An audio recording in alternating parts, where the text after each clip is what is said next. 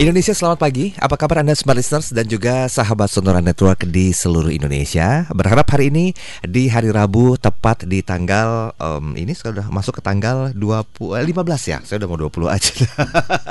Kita semua dalam keadaan baik-baik saja, senantiasa dimudahkan segala urusannya dan juga hari ini merupakan hari terbaik buat Anda. Saya Daril Adam kembali menemani aktivitas pagi Anda di satu jam ini tentang edukasi keuangan. Nah, banyak orang yang mungkin belum memahami secara maksimal bagaimanakah mengatur, mengelola mengelola keuangan. Ada yang mungkin menginvestasikannya langsung begitu mendapatkan take home pay atau mungkin juga income-income yang lainnya, tetapi lupa akan satu hal ini, yaitu asuransi. Nah, hari ini di program Smart Financial Wisdom, saya sudah bersama dengan dua narasumber yang hadir di Studio Smart FM akan saya sapa terlebih dahulu sudah hadir Pak Eko. Selamat pagi Pak Eko. Assalamualaikum. Waalaikumsalam. Selamat pagi Mas Daril. Saya agak kurang fit, mohon maaf ya Pak Eko ya. Enggak apa-apa. Kita berjarak sedikit hari ini ya. Siap. Oke, sehat ya Pak Eko ya. Alhamdulillah. Oke, tidak ketinggalan hadir juga Pak Muhammad Teguh. Assalamualaikum Pak Teguh. Waalaikumsalam. Sehat kayaknya ya. Sehat, alhamdulillah. Oke, di awal saya mengatakan bahwa banyak orang yang mungkin mengatur keuangannya itu masih belum maksimal. Mhm. Ketika terima take home pay, terima income yang lainnya, mereka langsung ujuk-ujuk, wah saya harus investasiin dulu nih.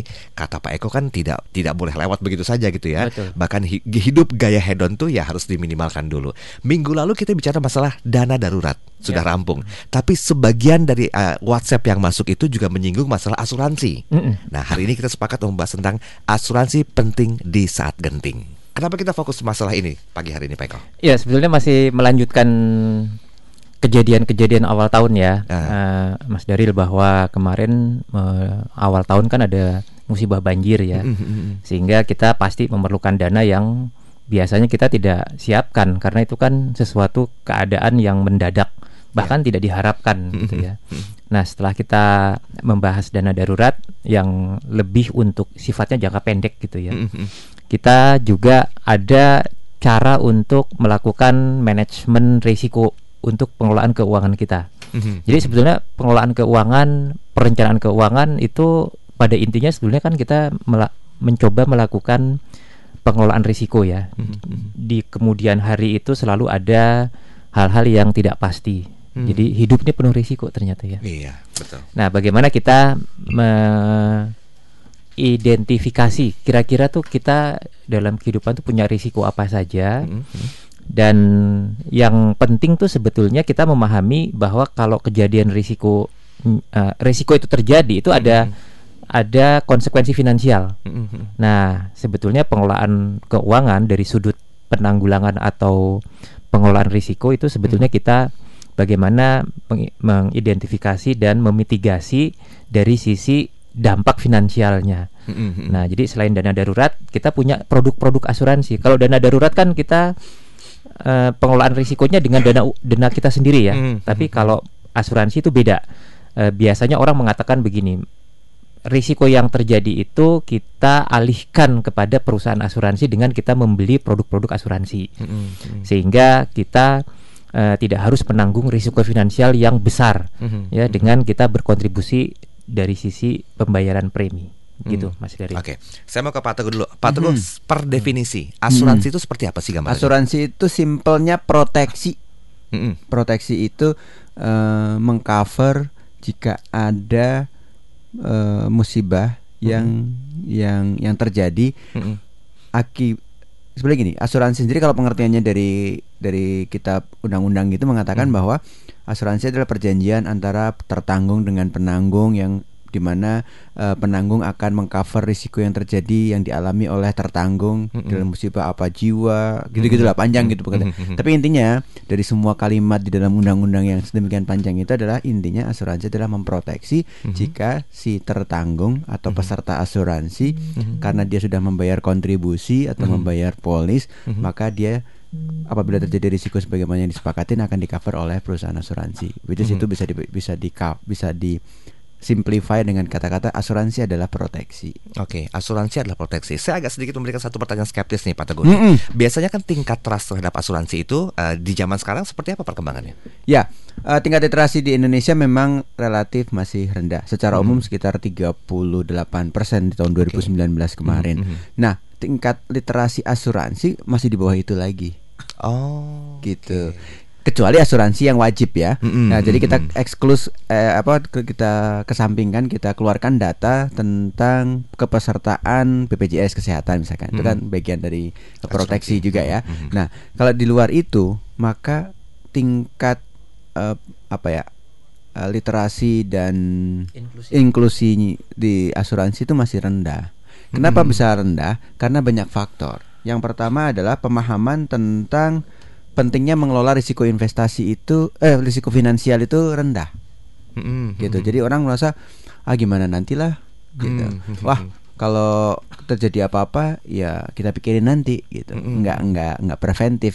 Ya, Ya, itu ya. pemahaman tentang bagaimana dia mengelola risiko finansial di kemudian hari. Oke. Yang kedua, orang masih merasa bahwa asuransi itu nggak ada manfaatnya karena yang apa yang dia keluarkan sekarang dengan membayar kontribusi atau membayar premi Mm-mm. itu dia nggak menikmatinya sekarang atau bahkan selamanya nggak akan menikmati i manakala dia tidak terdapat musibah. Mm-mm. Maka banyak orang yang mengatakan bahwa rugi dong kalau saya punya asuransi Hmm. kemudian eh, nggak pernah terjadi musibah. Kalau saya sih bukan rugi, alhamdulillah nggak pernah kejadian musibah. Ya. Kan gitu. Oke. Nah, nanti kita bahas lebih dalam tentang kenapa orang kok nggak mau pakai asuransi. Oke baik, tahan sebentar ya. Uh, seperti itu juga Sobat Sonora Network bisa berinteraksi bersama kami.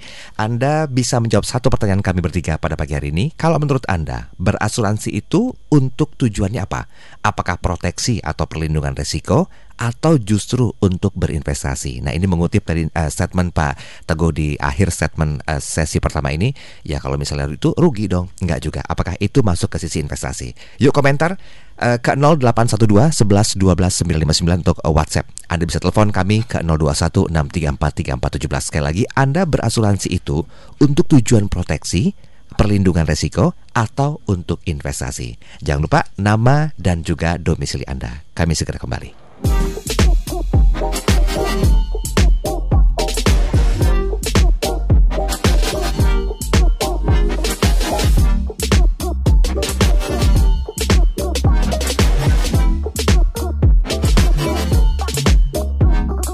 Terima kasih Anda masih bersama kami dalam program Smart Financial Wisdom bersama dengan Pak Eko dan juga Pak Muhammad Teguh dan hari ini kita bicara masalah asuransi penting di saat genting.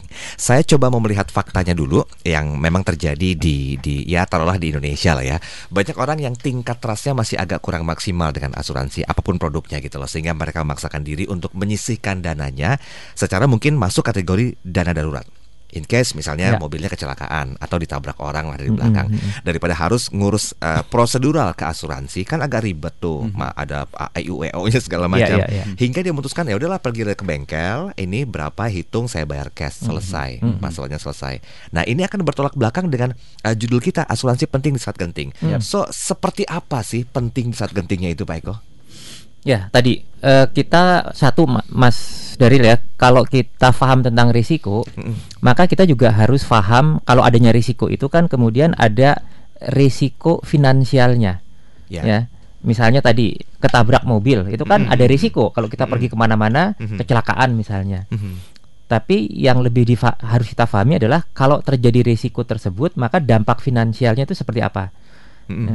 Kalau misalnya dampak finansialnya kecil, ah kita ke bengkel paling bayar berapalah 500 ribu Mhm. daripada saya harus bayar asuransi 3 juta, kan mendingan saya keluarkan uang sedikit kan. Mhm. Asumsinya adalah kalau kita mengeluarkan uang untuk memperbaikinya itu lebih kecil dari premi yang harus kita bayarkan, sehingga Hmm. orang merasa rugi kan. ya Ya, jadi eh, nomor satu memang pemahaman terhadap risiko dulu nih Mhm. ya dan risiko itu harus dipahami juga seberapa besar dampak finansialnya. Mhm. Nah, tapi kalau misalnya ada nggak kemungkinan risiko mobil itu hilang dan Hmm. seberapa besar sih kemungkinan mobil kita hilang gitu ya? Mhm. Kalau mobilnya mobilnya hilang kan puluhan atau ratusan ratusan juta gitu ya. Nah, sehingga eh, tadi sebelum kita bicara tentang trust terhadap asuransinya, Mhm. dari sisi kita permasalahan di Indonesia itu adalah pemahaman tentang pentingnya mengelola risiko gitu. Mhm. Ya, itu dua hal yang berbeda kalau menurut saya. Ya, eh, trust itu tergantung dari kepercayaan kepada perusahaan asuransi kan, Oke. atau keribetannya gitu. Nah, tapi yang lebih penting itu adalah pemahaman tentang bahwa kita itu memiliki risiko dan risiko-risiko apa saja yang kalau kita itu terjadi, Hmm. maka itu akan sangat menyulitkan kita makanya di saat genting itu adalah Mhm. maksudnya jangan sampai jika terjadi suatu resiko Mhm. maka kita habis-habisan nih. Hmm. Jadi jangan sampai kita eh, tidak memahami risiko finansialnya karena eh, kalau terjadi risiko tersebut maka kita bisa habis-habisan. Contohnya kemarin misalnya kalau terjadi banjir, Mhm. ya kita punya mobil dua yang kemudian mobil itu nggak bisa dibenerin gitu, Mhm. nggak bisa dipakai sama sekali. Dua mobil terendam Mhm. dan tidak bisa dibetulkan gitu. Atau kalaupun dibetulkan biayanya mungkin Sama aja hampir baru sama ya. beli baru. gitu. Iya iya. Nah, eh, hal-hal seperti itu memang sangat jarang terjadi ya, Mhm. Mas Dari. Tapi eh, kalau kita memiliki kelebihan dana, Mhm. apakah tidak sebaiknya kita menyisihkan uang kecil nih dalam bentuk premi Mhm. untuk menghindarin kerugian yang besar Mhm. ketika saat-saat genting di mana musibah itu terjadi Mhm. itu kita alamin gitu. Hmm, nah ini kan berarti fondasinya udah kebentuk gitu ya Ya. tentang pemahaman eh, pentingnya mengelola risiko finansial. Betul. Nah kita beralih berikutnya Mm-mm. tentang manfaat asuransi. Mm-mm. Setelah dijabarkan edukasinya sama Pak Eko tadi kan, oh eh, Smart itu baru merasa, oh ya betul juga ya eh, asuransi itu ternyata penting. Bagaimana pemahaman tentang manfaat asuransi Pak Teguh? Manfaat asuransi adalah meminimalisir atau memitigasi kalau bahasa gitu ya, Mhm. meminimalisir terjadinya risiko keuangan. Saya ulangin, meminimalisir terjadinya risiko keuangan, Mhm. bukan risiko atas musibahnya. Karena kita Hmm. tidak bisa kontrol atas musibahnya. Ya ya. Tapi kita bisa membuat planning, perencanaan untuk memitigasi risiko yang mungkin timbul Mhm. manakala terjadi musibah. Oke. Nah, itu manfaatnya asuransi. Mhm. Ketika kita eh, tidak memiliki asuransi, maka ketika terjadi musibah, maka akan di cover dari uang yang kita miliki. Mhm. Jangan lupa bahwa asuransi ini bagian dari perencanaan keuangan di mana message utama dalam perencanaan keuangan itu juga adalah memitigasi risiko, meminimalisir risiko keuangan. Jadi misalkan ya, apa hubungannya risiko keuangan dengan dana pendidikan? Kalau kalau anak kita mau sekolah terus kita nggak punya uangnya gimana? Kan Mhm. risiko juga. Mhm. Supaya tidak terjadi nggak punya uang pada saat anak masuk sekolah, maka investasi untuk pendidikan anak, Mhm. investasi untuk pensiun. Nah, risiko. Risiko kalau terjadi musibah, maka planningnya adalah dengan asuransi. Kalau anda nggak trust dengan asuransi, kemudian eh, malas ribet AI-nya tadi itu kan gitu kan, maka anda harus melakukan perencanaan untuk memitigasi risiko itu dengan cara self insure. Oke. Self insure itu adalah menginsure apabila terjadi di kemudian hari kita siapin uangnya Mhm. Mhm. gitu. Siapin uangnya. Jadi kalau memang misalkan tadi contohkan oleh Pak Eko ketika terjadi musibah banjir atau apa pun lah ya gempa bumi whatever gitu yang bisa merusak aset kita termasuk mobil yang kemudian ah, mobilnya bisa rusak atau hilang atau dicuri. Ya udah saya udah siapin kalau kalau mobil hilang pun saya beli lagi bisa kok misalkan gitu. Karena saya udah punya self insure. Ya udah nggak apa-apa. Kalau emang nggak mau pakai asuransi gitu. Tapi kalau mau pakai asuransi, kemungkinan kita pasti akan mengeluarkan uang untuk premi atau kontribusi asuransinya. Mhm. Mhm. Bisa kembali uangnya kalau terjadi musibah, gitu kan? Dengan mungkin dengan jumlah uang yang lebih besar, Oke. eh, bisa juga nggak nggak kembali karena nggak pernah terjadi musibah selama periode asuransinya. Hmm. Jadi misalkan asuransi mobil tahunan, Ya, ya, ya. sampai mobil saya jual lagi Mhm, gitu, mhm. nggak pernah nabrak, nggak pernah hilang, nggak pernah dicuri, nggak pernah whatever musibah, nggak pernah. Ya udah uang yang hilang segitu. Apa yang dibayarkan untuk premi itu anggaplah uang yang hilang, gitu. Oke. Itulah jadi jadi manfaat asuransi karena pengertian asuransi kembali ke awal adalah sebagai proteksi. Kalau nggak terjadi musibah, ya Oke. nggak ada manfaatnya. Seperti kita gini punya satpam gitu di kompleks gitu Mhm. selama kita tinggal di situ puluh-puluh tahun nggak pernah ada kecurian tuh rugi nggak bayar gaji satpam enggak, Enggak. dong Ya, iya ya. karena ada manfaatnya untuk jaga Mhm. supaya nggak terjadi maling jangan-jangan kalau nggak ada ya gitu-gitu ya Mm, Itu mm, mm. salah satu ini salah satu proteksi itu preventif tuh itu jadi upaya-upaya yang dilakukan untuk memitigasi risiko finansial dengan Oke. asuransi tapi artinya gini kalau memang anda nggak trust anda nggak apa anda nggak punya asuransi nggak apa-apa tapi siapin loh Mhm. dengan self insure memproteksi dengan dana yang kita miliki sendiri yang kita cadangkan untuk kalau terjadi musibah nggak apa-apa juga gitu Hmm. tapi ada produk yang lebih efisien loh Ya. ketika anda membayar premi bisa lebih kecil dan ketika musibahnya besar maka itu juga tercover Oke, berarti ini analoginya sama kalau misalnya kita punya pasangan gitu ya, ada yang ngejagain, ya. Jauh ada yang proteksi gitu ya, proteksi loh, menghindari dari segala macam eh, hal-hal yang tidak kita inginkan. jadi mas dari satpam nih Baik, kami menggunakan interaksi pagi hari ini Anda bisa coba berkomentar. Ini sekedar sharing aja ya, tanpa mendiskreditkan satu brand. Anda itu asuransi untuk tujuan apa sih? Proteksi perlindungan risiko atau untuk berinvestasi. Nah, sudah ada beberapa komentar yang masuk, tapi nanti kita akan coba bahas lebih detail di sesi yang berikutnya ya. Kami tunggu Anda silakan berkomentar di 0812 11 12 959. Sekali lagi pertanyaannya adalah Anda itu asuransi untuk tujuan apa? Apakah proteksi atau perlindungan risiko atau untuk berinvestasi? Nah, saya masih punya tiga menit sebelum kita break. Mungkin dari pemahamannya Pak Eko sendiri punya ya. satu uh, sharing yang harus disampaikan. Kalau tadi kan udah dijabarkan pemahaman tentang pentingnya risiko uh, mengelola risiko finansial, hmm. udah detail tuh ya tentang manfaat asuransi. Hmm. Nah, boleh nggak kita dikasih pemahaman juga tentang jenis-jenis produk investasi itu seperti apa sebetulnya? Ya, jadi uh, ini kan berurutan ya. Mm -mm, paham bahwa kita butuh mengelola risiko. Risiko. Mm-hmm. Kalau kita paham, kemudian nomor dua, produknya apa ya? Mm-hmm. Manfaatnya apa? Pak Teguh tadi sudah jelaskan. Nah, mm-hmm. sekarang di dalam asuransi itu ada banyak produk, Mas Daril. Mm-hmm. Ada asuransi kesehatan, mm-hmm. ada asuransi jiwa, okay. ada asuransi kerugian. Jadi mm-hmm. begitu banyak produk-produk asuransi mm-hmm. yang seharusnya kita memahami sehingga kebutuhan kita itu terpenuhi. Nah, kemudian sekarang juga kan ada produk asuransi yang digabung dengan investasi. Oh iya. Ya, makanya tadi kan pertanyaannya kalau kita beli asuransi itu sebetulnya kita ingin memenuhi kebutuhan proteksinya mm -hmm. atau justru beli asuransi itu karena ada investasinya gitu. Nah, pemahaman produk-produk asuransi ini menjadi penting karena jangan sampai kita sudah beli produk asuransi, hmm. tapi tidak bisa memenuhi kebutuhan proteksi kita gitu. Hmm, ya. Yeah. Karena ini dua hal yang berbeda ya, Mas yeah, Daril yeah. ya. Hmm. Tujuan investasi dengan proteksi itu sebetulnya dua hal yang berbeda gitu.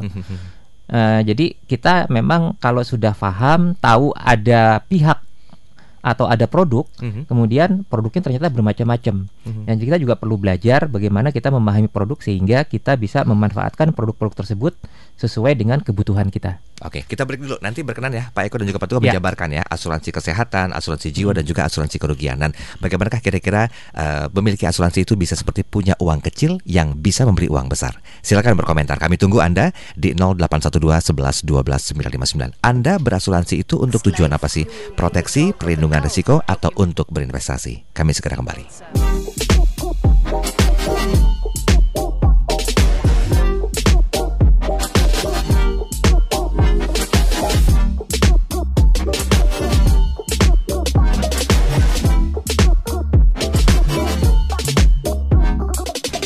Anda masih bersama kami dalam program Smart Financial Wisdom. Masih bicara tentang asuransi penting di saat yang genting ya. Ya memang kita perlu sadari ber, uh, belajar dari pengalaman yang terjadi di beberapa tahun yang lalu Atau mungkin dalam waktu dekat ini.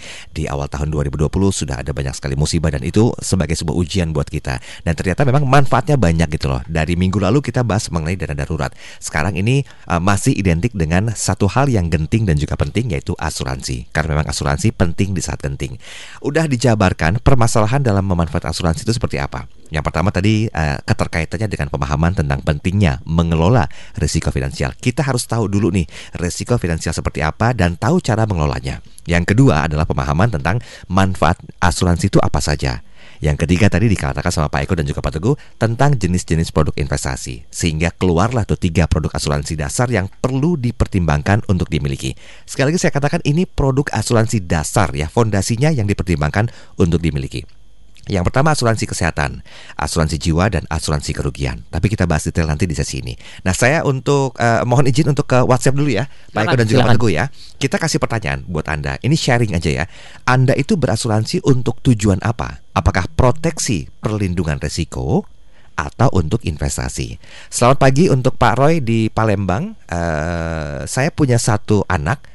Menurut saya asuransi untuk proteksi mm-hmm. atau jaga-jaga dan bukan investasi katanya. Uh, asuransi jiwa saya gunakan untuk warisan jika saya sebagai tulang punggung terjadi risiko.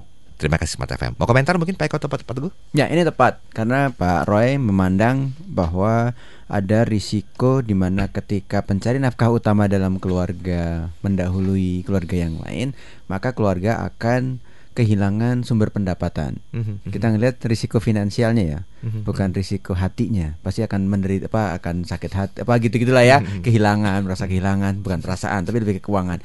Begitu pencari nafkah utama dalam keluarga itu meninggal, mm-hmm. maka sumber pendapatan keluarga itu hilang. Maka Hmm. pencari nafkah utama dalam keluarga Pak Ure memandang sangat penting untuk Hmm. membeli asuransi jiwa atau memiliki asuransi jiwa sehingga jika ada apa-apa maka orang-orang yang ditinggalkan yang selama ini menjadi tanggungan beliau Hmm. bisa tetap survive karena ada uang ganti berupa uang Hmm. pertanggungan atau uang manfaat dari uh, asuransi yang beliau ikuti. Mhm. Itu tuh satu hal yang tepat Oke. gitu. Jadi Baik. lebih ke asuransi jiwa. Lebih Jadi ke asuransi saran jiwa. saya sih emang pencari nafkah utama dalam keluarga eh, sangat direkomendasikan untuk memiliki asuransi jiwa.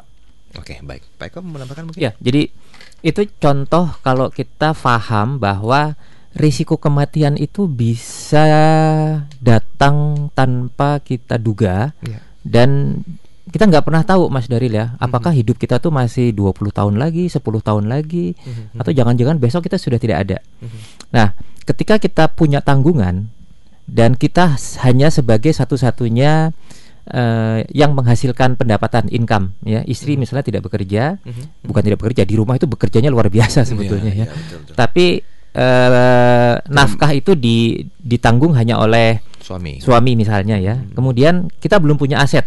Mhm. Kita sudah punya anak satu atau dua dan punya tanggungan. Kadang-kadang bahkan setiap keluarga itu masih punya tanggungan orang tua ya. Mhm. Nah, jadi bayangkan kalau kita katakanlah misalnya punya penghasilan berapa? 5 juta, 10 juta, 15 juta gitu. Mhm. Kemudian kita tiba-tiba tidak ada. Mhm. Ya, kita tiba-tiba dipanggil.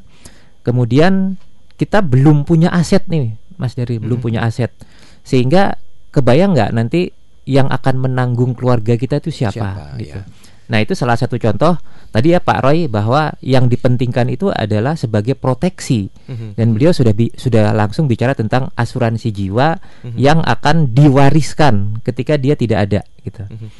Nah, jadi saya pikir itu betul ya bahwa kita berasuransi itu untuk lebih untuk proteksi dari risiko. Oke, bukan untuk investasi ya. Baik, ini kita beralih ke Ibu Hastuti di Jakarta, berasuransi untuk investasi. Contoh, asuransi purna jabatan. Contoh lain, asuransi pendidikan. Oke. Kemudian dari Bapak atau Ibu Yatrix di Tangerang Selatan, eh, tujuan saya membeli asuransi khususnya asuransi kesehatan yaitu mengalihkan resiko finansial yang terjadi Hmm. ketika musibah terjadi. Mengingat kenaikan biaya rumah sakit per tahunnya selalu naik sekitar 10 hingga 12 persen per tahun. Nah, dengan membeli asuransi kesehatan saya dan keluarga bebas dari inflasi yang terjadi. Gimana Pak Tugu Pak Eko? Ya, eh yang untuk investasi sebetulnya sebetulnya agak sedikit kurang pas kalau tujuannya Oke. hanya investasi. Ya. Tapi kalau membeli produk asuransi yang di dalamnya ada investasinya, maka dia membeli satu produk untuk dua tujuan sekaligus. Mhm. Artinya apa? Asuransi itu produk utamanya adalah proteksi. Jangan sampai karena niatnya in- investasi nggak mikirin produk produk proteksinya. Maksud saya Oh, gini, iya, iya. ada seseorang yang misalkan saya tidak membutuhkan asuransi jiwa, Mhm, mhm, dia membeli asuransi jiwa yang ada investasinya. mhm, mhm. Padahal asuransi jiwanya bayar nggak? Bayar. Bayar. Padahal dia nggak perluin, dia nggak ada kebutuhan untuk itu. Mhm. Ini karena niatnya investasi, sehingga hal ini agak kurang pas karena dia membeli sesuatu yang sebetulnya dia nggak butuhkan. Mhm. Sehingga kalau mau beli asuransi, beli sesuai yang dibutuhkan dulu. Mhm. Baru kalau ada mau tambahan ya silahkan. Apakah tambahannya efektif atau enggak, silahkan diukur juga kemudiannya. Oke. Gitu. Jadi eh, tujuan utamanya itu. A- ada produk tadi disebutin asuransi purna bakti, purna jabatan, Mhm. ada asuransi pendidikan. Maka kita harus tanya, apakah pendidikan itu musibah? Apakah Mhm. purna jabatan itu musibah? Kan harusnya tidak. Tapi itu adalah planning yang mungkin terjadi di kemudian hari yang kita Mhm. bisa rencanakan bahwa pendidikan anak saya ketika kuliah itu membutuhkan dana 100 juta. Maka 100 juta itu dikejar dengan investasi, bukan dikejar dengan adanya klaim asuransi, bukan. Sehingga Hmm. produk-produk asuransi yang yang ada pendi- da- dana pendidikan dan sebagainya itu Mhm. biasanya ada dua ada dua skema, skema proteksinya, biasanya Mhm. asuransi jiwa, ada Mhm. kesehatan dan sebagainya penyakit kritis, Mhm. ada ada investasinya. Mhm. Sehingga ketika anaknya masuk ke kuliah misalkan gitu, yang ditarik apa? Yang sisi investasinya Oke. yang sisi duit yang kita bayarkan untuk investasinya. Mhm, mhm, Sehingga ketika kita membayar premi atau membayar kontribusi itu ada dua cabangan. Jadi kita transfernya sih sekali. Mm-mm. Misalkan transfer dalam satu bulan satu juta. Nah satu juta itu dipecah nanti sebagian untuk mengcover premi asuransinya atau kontribusi asuransinya, yang sebagiannya lagi untuk tabungannya, untuk investasinya. Nah inilah yang digunakan untuk eh, planningnya tadi, Mm-mm. gitu. Nah ini kan mengcombine. Jangan sampai gini. Tujuannya yang cuma investasi, tapi yang ininya ah, bodo amat deh. Saya nggak nggak nggak peduliin gitu. Jangan. Karena ini juga ada bayar preminya yang sebetulnya iya, iya. bukan hanya formalitas harusnya yang jadi utama yang itu Hmm. gitu tapi ada orang juga yang milih oke kalau gitu saya akan milih proteksi asuransinya tuh khusus jadi beli produk khusus untuk proteksi asuransi aja sementara investasi saya pilih di emas lah di reksadana lah di produk-produk investasi lainnya yang di luar produk asuransi karena kalau di combine bisa jadi ada biaya tambahan karena investasinya biasanya dilakukan oleh manajer investasi kalau di reksadana Mhm. Nanti perusahaan asuransi core bisnisnya apa? Proteksi. Ya. Ketika ada investasi di sana biasanya ada eh, ada kos tambahan. Kos tambahan itu ada kok di premi asuransinya. Silakan dibaca dan lihat mana mana kos-kos tambahan karena adanya investasi. Mana kos-kos yang nggak ada ketika kita cuman cuman ambil yang proteksinya aja. Misalkan tadi Pak Roy, saya ambil cuma asuransi jiwa tok. Maka dia nggak perlu bayar-bayar yang sifatnya investasi. Investasi. Sementara Ya. investasinya masuk ke manajer investasi. Nah, Oke. kita bandingin aja asuransi itu ketika ada investasinya, kosnya berapa? Kalau kita langsung ke manajer investasi, kosnya berapa? Bandingkan dua kos ini.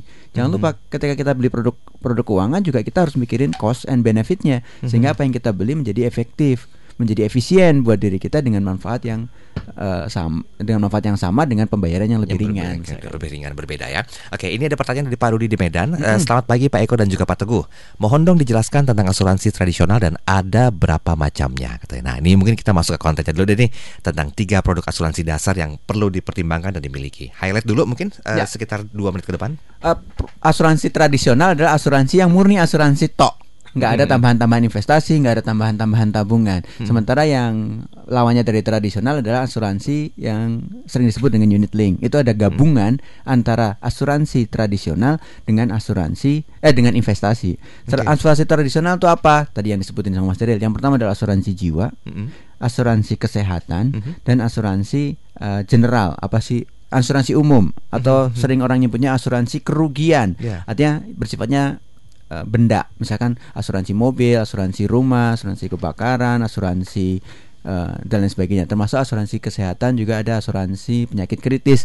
Kalau ngambil yang cuman itu doang jiwanya doang atau jiwa ditambah kritis tambah kesehatan itu masih dalam kategori yang tradisional. Tapi once dia ditambahkan adanya investasi maka dia masuk bukan lagi tradisional tapi masuk ke dalam asuransi yang unit link Oke, baiklah.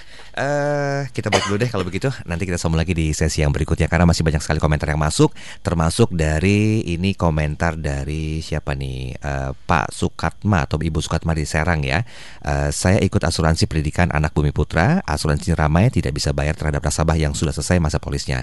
Terus gimana asuransi saya diteruskan atau bagaimana? Nanti ini permasalahan kita akan coba singgung ya. Karena memang ternyata nggak hanya berhubungan tentang bagaimana kamu mengelola keuangan Anda, tapi juga harus mempertimbangkan segala macam jenis resikonya. Kita kembali lagi di sesi yang terakhir. Tetap bersama kami.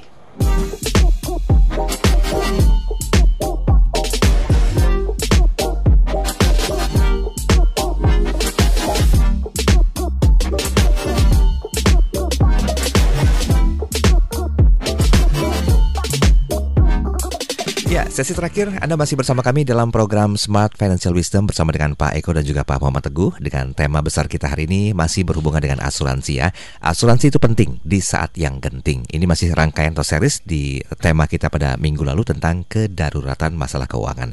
Nah, ada beberapa komentar yang sudah masuk. Eh, Kita masih memberikan kesempatan buat Anda. Kalau Anda itu berasuransi untuk tujuan apa sih? Proteksi atau perlindungan risiko? atau justru untuk berinvestasi. Yang baru bergabung silakan berkomentar di 0812 11 12 959. Saya mau ke Ibu Nurul dulu. Tujuan asuransi untuk proteksi. Eh, kalau terjadi resiko, ada asuransi yang cover. Asuransi jiwa untuk warisan, asuransi kesehatan, asuransi pendidikan, asuransi santunan tunai dan kondisi kritis katanya. Mau komentar mungkin? Eh, ya, ada asuransi-asuransi yang sudah based on kebutuhan, Mhm. ada asuransi masih based on investasi tadi ya saya Oke. lihat ya. Jadi ya boleh-boleh aja silahkan. Yang Mhm. penting tujuan utama dari proteksinya tercover. Nah, sedikit ulasan deh. Boleh. dari tiga produk asuransi yang perlu dipertimbangkan untuk dimiliki atau harus dimiliki adalah pertama asuransi jiwa. Asuransi jiwa harus dimiliki oleh setiap orang yang memiliki pendapatan dan memiliki tanggungan. Jadi kalau masih single belum memiliki tanggungan artinya nggak nggak mengcover orang tuanya nggak mengcover ponakannya gitu mungkin asuransi jiwa belum begitu diperlukan oleh yang bersangkutan. Tapi kalau orang yang sudah berkeluarga punya tanggungan punya pendapatan ya perlu asuransi jiwa. Tapi kalau belum punya tanggungan dan tidak punya income nggak usah deh beli asuransi jiwa. Kadang-kadang suka orang suka salah membelikan asuransi jiwa untuk anaknya Hmm, yang di mana hmm, tertanggungnya iya, iya, adalah iya. anaknya. Anaknya, Maka anaknya kalau meninggal orang tuanya dapat duit. Mm-mm. Padahal bukan itu maksudnya. Maksudnya adalah orang tua yang dapat du orang tua yang meninggal, anaknya, Anaknya. dapat duit. Maka yang diasuransi jiwa orang tuanya, Mm-mm. bukan anaknya. Hmm. Ini perlu ditekankan karena banyak juga eh, saya menemukan di klien-klien itu suka beli proteksi jiwa untuk anaknya. Mm-mm. Sayang sama anaknya tapi salah beli. Mm. gitu harusnya beli yang beli asuransi jiwa itu orang tuanya. Orang Itu tua yang ya, pertama. oke.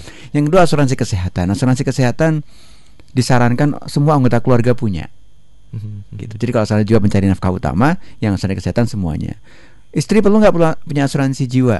Ya silahkan kalau istrinya bekerja boleh di cover punya asuransi jiwa, tapi eh, mungkin preminya, eh, maaf, eh, pertanggungannya atau uang manfaatnya, nilai manfaatnya harus besar yang suami. Karena dia akan mengcover semua keluarga gitu kan. Nanti kalau istri meninggal, ya suami harusnya bisa hidup dengan dirinya sendiri dong. Jangan sampai mengcover apa, mengcover pengeluarannya suami Ya, dari ya. asuransi istrinya gitu kan. Tapi kalau asuransi kesehatan, anak, istri semuanya harus punya asuransi eh, kesehatan. Asuransi yang kerugian, asuransi general insurance itu atas aset. Ya kalau nggak punya aset nggak usah beli asuransinya lah gitu. Nggak punya mobil beli asuransi mobil kan ya nggak mungkin juga sih nggak mungkin juga ya. Nah, dan seberapa risikonya? Karena gini kadang-kadang punya mobil, terutama mobil-mobil yang umurnya sudah cukup jadul ya. Bukannya punya saya juga. Jadi Curhat. asuransi juga nggak akan cover Ya, kadang-kadang kadang-kadang dan asuransi juga kadang pilih-pilih untuk produk negara-negara tertentu dia nggak mau cover Mm-mm. produk negara yang yang sejuta umat dia mau cover gitu Mm-mm. kan karena probability risikonya tinggi dan Lebih ketika besar. cover mungkin spare partnya lebih mahal segala macam kadang-kadang nggak mau cover nah, ketika nggak mau cover apa yang harus dilakukan ya nggak usah paksain beli asuransi lah Hmm. tapi self insure siapin dana untuk kalau terjadi sesuatu Ah. maka anda bisa perbaiki mobil anda sehingga bisa ngelinding lagi gitu Oh, gliding lagi bahasa. Pak, eh, apa mau Kita coba eh, WhatsApp. pengen tahu nih yang Oh. WhatsApp Eh, kita baca. Ini yang ba- langsung aja yang ya, rame-rame. baik, baik, baik, baik. baik. Eh, Pak Rudi tadi sudah ya. Eh, kemudian juga dari ini komentar yang masuk. Oh tadi Bapak atau Ibu Sukatma di Serang. Saya ikut asuransi pendidikan anak Bumi Putra. Asuransi ini ramai tidak bisa bayar terhadap nasabah yang sudah selesai masa polisnya. Terus gimana asuransi saya diteruskan atau gimana nih Pak Eko dan juga Pak Teguh? Sedangkan kalau diteruskan juga ya nggak bisa klaim asuransinya. Eh, kemudian Bumi Putra eh, Jiwasraya kan lagi masalah, jadi mengcover proteksinya malah gagal semuanya. Oke, kasih komentar aja deh. Ya, memang nanti kita akan bicara tentang tadi ya eh, memilih memilih produk asuransi dan Hmm. juga memilih eh, perusahaan ya. Oke. Eh, Mungkin kita tidak bahas lah. Ini kan sedang dibahas oleh Hukum, aparat. hukum, oleh aparat Bukan ya. ranah kita ya. Bukan ranah kita nih. Saya mohon maaf eh, untuk tidak membahas itu dulu. Kita akan membahas lebih kepada kepentingan yang paling mendasar. Mhm. Yang lainnya Mas dari Eh, sementara itu sepertinya ya saya refresh ini belum ada yang masuk. Oke Oke, baik. Oke, sekarang saya mau tanya begini. Kalau sekian banyak pengeluaran itu kan agak sedikit repot ya kalau kita nggak tahu ilmunya ya Pak Eko ya. Nah, kita masuk ke sisi terakhirnya nih. Bagaimana sebetulnya pengaturannya Ya. gitu loh secara finansial? Ya, jadi kalau kita sudah memahami kebutuhan kita dan Mhm. itu sudah kita rasakan sebagai kebutuhan, makanya asuransi itu kan kita bicara nanti eh, uang kecil membeli uang besar. Nah, uang kecilnya itu adalah dalam bentuk kita mengeluarkan premi Mhm. untuk membayar eh, memiliki polis asuransi. Nah, premi itu harusnya menjadi bagian pengeluaran rutin seperti kebutuhan-kebutuhan kita yang lain, makan, minum, transportasi. Ada kebutuhan untuk eh, menanggulangi risiko finansial jika terjadi musibah. Jadi yang tadinya kita tidak tahu berapa besarnya, berapa yang harus kita keluarkan, maka kita bisa membeli satu produk asuransi di mana pengeluarannya menjadi tetap Oke. ya yaitu apa yaitu premi gitu ya jadi misalnya asuransi jiwa ya eh, Mas Deril asuransi jiwa eh, kita belum punya aset dan kita tidak tahu kapan sih kita tiba-tiba harus dipanggil sama Tuhan gitu ya Mhm. dan kita khawatir nih nanti anak-anak kita si istri itu belum ada pendapatan untuk biaya hidup mereka. Mhm. Ya kita mau asuransi deh misalnya 500 juta misalnya. Mhm. Itu kan bisa dihitung untuk mendapatkan pertanggungan 500 juta rupiah jika kita meninggal maka kita harus bayar berapa? Misalnya 0,5 persen Mhm. ya 0,5 persen dari 500 juta. Ya itu berapa Pak Teguh? Eh, kalau satu persen kan berarti 5 juta ya. 5 juta. Berarti 500 ribu.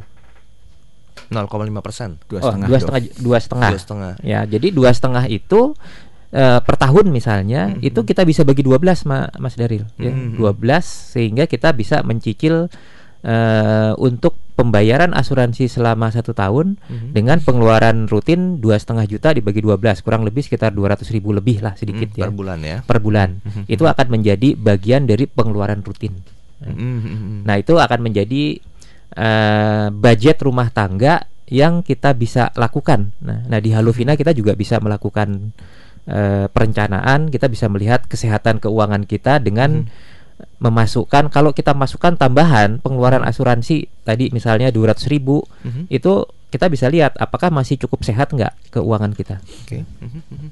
Pak Teguh? Ya, kita harus tahu ketika kita membeli asuransi, maka jangan sampai kita gagal untuk membayar kontribusinya, membayar Hmm. preminya jangan sampai gagal. Mhm. Supaya nggak gagal, ada pilihan. Biasanya itu Anda mau bayar polis asuransinya itu secara bulanan atau tahunan.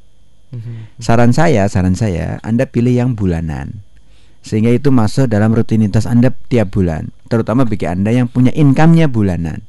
Oke. Jadi pengeluarannya tuh uh, matching antara income dengan pengeluaran untuk yang premi asuransi. Sehingga begitu ada punya Mhm. dapat income, bayar untuk cicilan-cicilan, termasuk bayar untuk premi, Mhm. kontribusi asuransi, termasuk untuk misalkan investasi itu di awal habis gajian. Mhm. Sekitar sekitar 10 hari lagi ya rata-rata orang akan gajian nih. Sekarang tanggal 15, nanti tanggal Iya. 25 akan gajian. Mhm. Nah, itu prioritaskan awal untuk bayar premi, untuk bayar eh, cicilan dulu, cicilan premi, kemudian si investasi itu di awal, baru habis itu pengeluaran-pengeluaran yang lainnya. Mhm. Tapi kalau Anda sudah terlanjur atau memang pilihannya hanya untuk bayar tahunan, Mhm. maka Anda harus sisihkan setiap bulan. Terutama bagi Anda yang tidak punya pendapatan tahunan. Oke. Misalkan pendapatan tahunannya sudah punya alokasi. Pendapatan tahunan itu apa? Bonus. Kalau ada Mhm. THR, kalau bonus jangan diharapin deh THR, insya Allah kan hampir pasti ada gitu kan. Iya, iya. Nah tapi yang THR ini kan, wah alokasi buat udah buat mudik pak, udah nggak ada lagi alokasi buat bayar premi untuk tahunan. Mhm. Nah ini harus diantisipasi dengan bulanan. Pengeluaran-pengeluaran Hmm. tahunan yang tidak bisa di cover dengan pendapatan tahunan harus diantisipasi dengan bulanan. Maka caranya adalah anda ada anda list down apa checklist di listing di apa di data apa aja pengeluaran tahunan premi asuransi yang tahunan misalkan Mhm. terus STNK itu pasti tahunan kan gitu Mhm. ini jumlahnya berapa maka anda harus sisihkan setiap bulan untuk mengcover itu. Caranya gimana? Kalau di tabungan takutnya dipakai. Iya. maka cara yang paling mudah adalah gunakan reksadana pasar uang.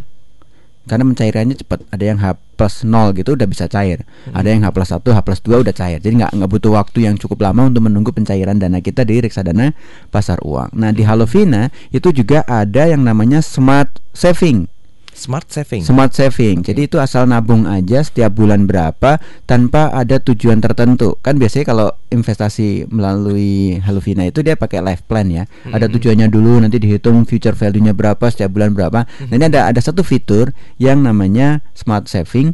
Itu Anda bisa beli untuk tujuan apa aja tapi reksadananya pasar uang. Tapi kalau Anda mau beli untuk tujuan apa-apa aja tapi jangka waktunya agak le- lebih panjang, Anda bisa masuk di fitur yang pasar produk.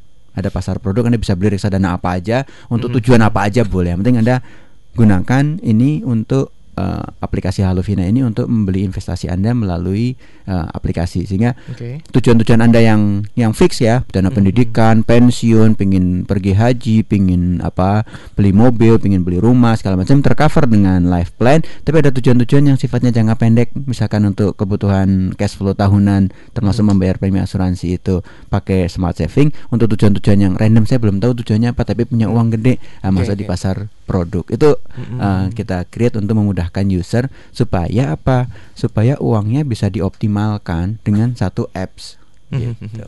Oke, ini Ibu Novayana menanyakan satu hal.